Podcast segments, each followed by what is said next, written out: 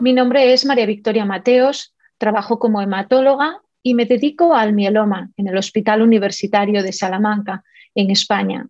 Me gustaría contarles las novedades en el manejo de los pacientes con mieloma de nuevo diagnóstico y empezar hablando por los objetivos principales, que son en el mieloma de nuevo diagnóstico intentar curar a la mayoría de pacientes.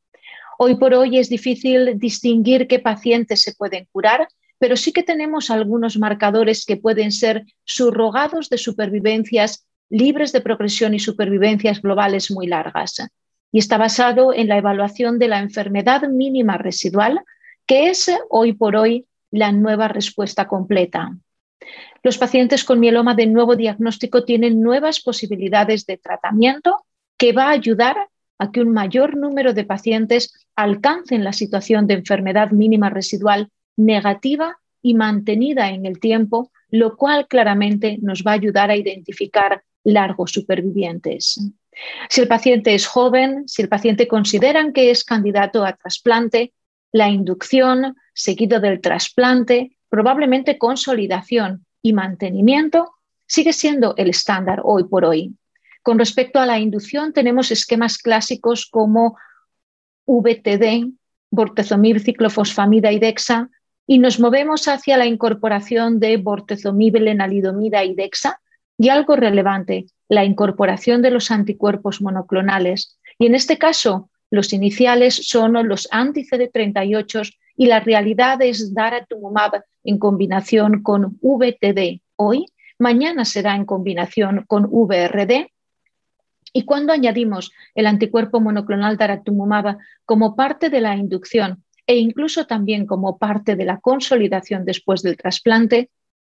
la tasa de remisiones completas, la tasa de pacientes que alcanzan enfermedad mínima residual negativa va a aumentar de una manera significativa, llega casi al 60% de los pacientes y ello se traduce en un beneficio muy claro en supervivencia libre de progresión y en un futuro veremos también datos positivos en supervivencia global.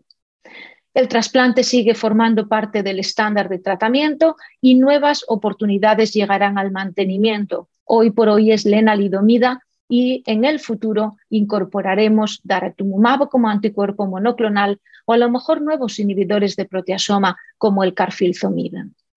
En el paciente mayor no candidato a trasplante, los estándares que teníamos como eran VMP o lena y dexa se han convertido en VMP o lenalidomida y dexa en combinación con el anticuerpo monoclonal daratumumab. Ambas combinaciones han reportado una tasa importante de respuestas, más del 90%, 50% de remisiones completas, 30% de enfermedad mínima residual negativa y un impacto muy significativo en la supervivencia libre de progresión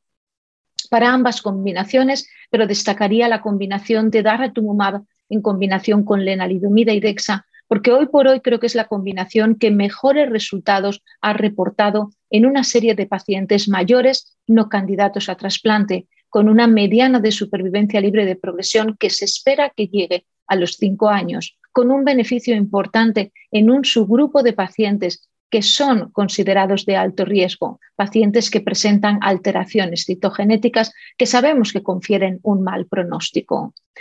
El añadir los anticuerpos monoclonales a cualquiera de los estándares en el paciente joven o en el paciente mayor impacta muy poco en la toxicidad y mejora la calidad de vida porque un mayor número de pacientes responden. Por lo tanto, en el mieloma de nuevo diagnóstico, clave alcanzar enfermedad mínima residual negativa, mantenerla en el tiempo y para conseguir este objetivo, hoy por hoy la clave es añadir los anticuerpos monoclonales anti-CD38, daratumumab en la realidad hoy en combinación con cualquiera de los estándares que teníamos hasta el momento actual.